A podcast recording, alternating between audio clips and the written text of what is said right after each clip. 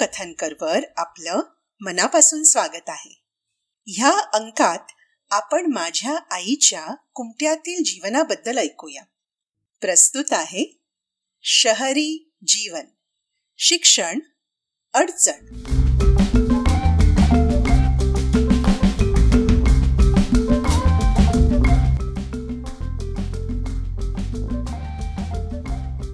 मी सातवी आठवीत असताना आईचं वय साधारण एक्कावन्न बावन्न होतं.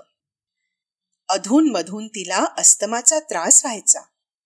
घरातले सर्व काम तीच करायची, पण काही जड कामं करताना तिला अस्तमामुळे जास्त त्रास व्हायचा. ह्याची मला जाणीव झाली. तेव्हापासून जास्त कष्टाचे काम मी करायला लागले. घरात स्वयंपाकाला लागणारे पाणी विहिरीवरून आणायचे काम, न्हाणीघरात आंघोळीसाठी हंड्यात पाणी भरण्याचे काम, रगड्यावरचा मसाला वाटण्याचे काम, वार्षिक परीक्षा संपताच पापड सांडगे बनवायचे काम, असली सर्व कामे मी आईला मदत म्हणून करू लागले. कुमटा शहरात राहण्याचा घर खर्च आणि बाप्पाच्या पगाराचा मेळ घालणे ही गोष्ट सोपी राहिली नव्हती. माझे आई वडील खूप काटकसरीने संसार करायचे. मुंबईत राहणारे सर्व माझे भाऊ त्यांना जमेल तेव्हा दोन चार महिन्यातून एकदा पंचवीस तीस रुपये पाठवून देत होते. बाळ अण्णा मात्र न चुकता दर महिन्यातून पन्नास रुपये पाठवायचा. त्याची पैसे पाठविण्याची तारीख बहुतेक ठरलेली असायची. त्यामुळे चातक पक्षाचे लक्ष कसे पावसाच्या पाण्याकडे लागून राहिलेलं असतं, तसंच माझ्या आई वडिलांचे लक्ष त्या तारखेकडे आणि मनी ऑर्डर आणणाऱ्या पोस्टमनकडे लागलेलं असायचं. बाळ अण्णाकडून पैसे येणार ह्याची खात्री आणि साधारण तारखेची खात्री असल्यामुळे बाप्पा सामान उधार आणायचे आणि पैसे येताच उधारीची फेड करून टाकायचे. मला घरातल्या आर्थिक परिस्थितीची थोडीफार जाणीव झाली होती.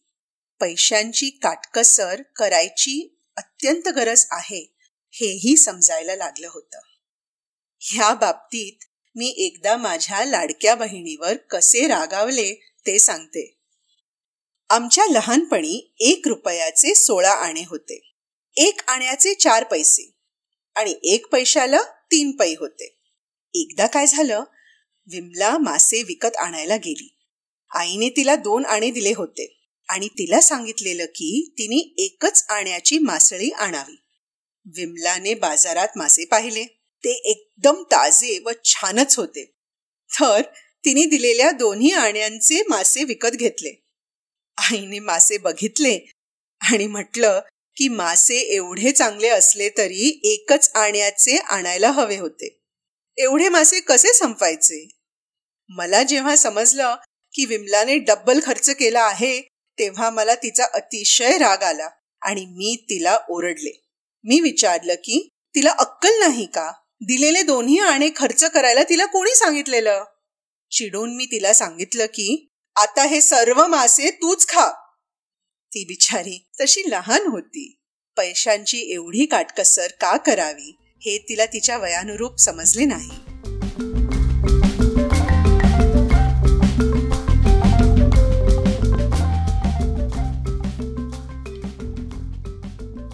माझे पूर्ण प्राथमिक शिक्षण म्हणजे सातवी पर्यंतचे शिक्षण मुलींच्या शाळेतून झालं.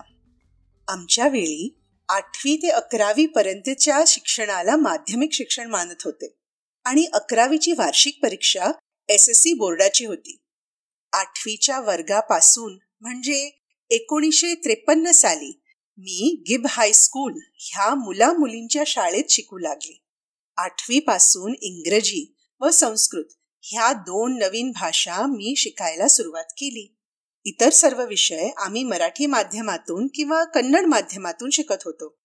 माझे प्राथमिक शिक्षण मराठीतून झाले असल्याने मी बाकी सर्व विषय मराठीतूनच शिकत होते.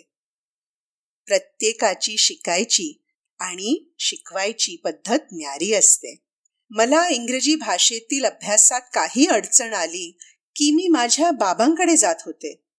मी मागे सांगितलंच आहे की बाप्पाचा स्वभाव थोडा रागीटच होता. ते मला छानपैकी शिकवायचे आणि त्यानंतर मला समजलं का नाही हे जाणण्यासाठी मला व्याकरणावर आधारित प्रश्न विचारायचे. त्या प्रश्नांची उत्तरं मी सहसा बरोबर देत होते, परंतु कधी कधी मी चुका करायचे. तेव्हा मात्र माझ्या मुस्कटात चांगला मार माझ्या वडिलांकडून बसायचा.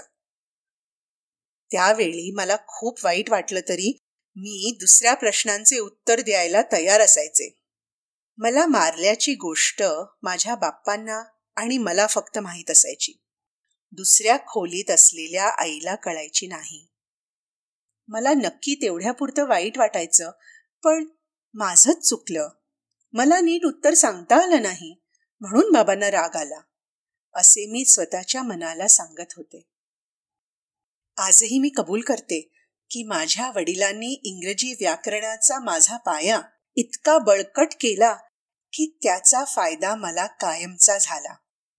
आणि दुय्यम भाषा म्हणून इंग्रजी जरी मी शिकले तरी माझा ह्या भाषेविषयीचा आत्मविश्वास वाढला. त्याचे पुरेपूर श्रेय माझ्या बाप्पाला जातं. माझं शिक्षण व्यवस्थित चाललेलं होतं. आठवीतच शिकत असताना हिंदी राष्ट्रभाषा प्रचार समिती मद्रासच्या परीक्षा मी द्यायला सुरुवात केली.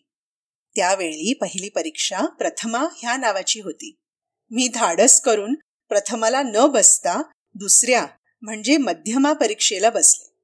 ह्या परीक्षा वर्षातून दोनदा व्हायच्या. बाप्पांनी मला माध्यमाला बसायची परवानगी दिली आणि मी चांगले गुण मिळवून उत्तीर्ण झाले. हिंदी राष्ट्रभाषा प्रचार समितीच्या पुढच्या परीक्षाही मला द्यायच्या होत्या. वडिलांची परवानगी ही मी घेतली होती.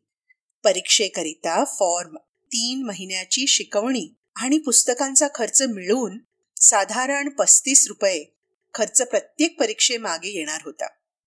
एवढे पैसे वडिलांकडे मागणे मला योग्य वाटलं नाही, म्हणून मी मारुती अण्णाला सविस्तर पत्र लिहिलं.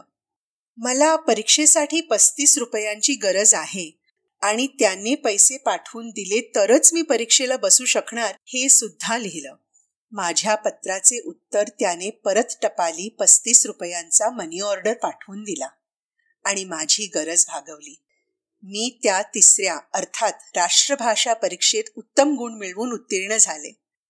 माझ्या मोठ्या भावाने म्हणजे मारुती अण्णाने योग्य वेळी केलेली मदत मी कधीच विसरू शकत नाही. ह्या पुढची चौथी परीक्षा म्हणजे प्रवेशिका. ह्या परीक्षेला बसताना मी शिकवणीच्या वर्गात सामील झाले नाही, कारण त्याची फी नऊ रुपये होती. मी जाऊन त्या वर्गाच्या गुरुजींना भेटले. त्यांचे नाव होते व्ही के नायक गुरुजी.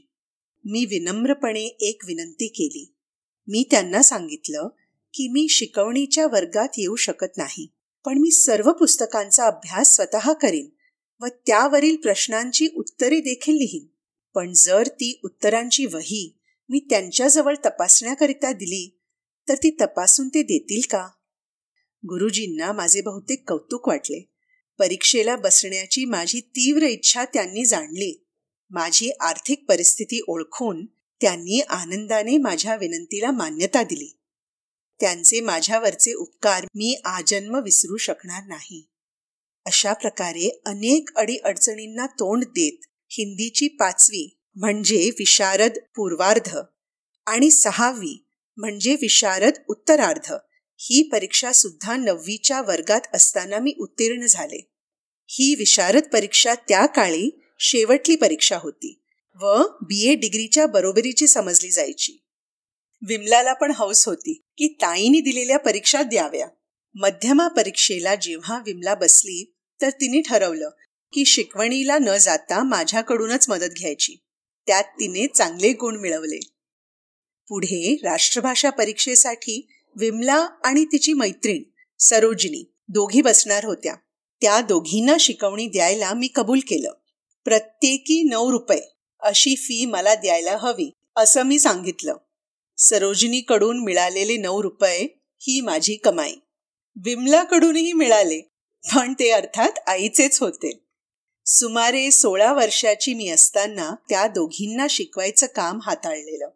सांगायला फारच आनंद होतोय की ज्या राष्ट्रभाषा परीक्षेत मी स्वतः दुसऱ्या वर्गात पास झाले त्याच परीक्षेत माझी बहीण विमला पहिल्या वर्गात उत्तीर्ण झाली व सरोजिनीचा पहिला वर्ग फक्त एक गुण कमी मिळाल्यामुळे गेला.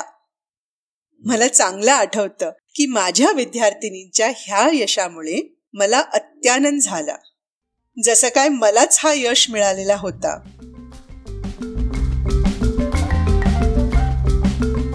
तर हा होता आजचा अंक, शहरी जीवन, शिक्षण, अडचण. आपल्या पुढच्या अंकाचे नाव आहे लग्नाची मागणी. सुकथनकरला आपला किमती वेळ दिल्याबद्दल धन्यवाद. लवकरच भेटू. बाय.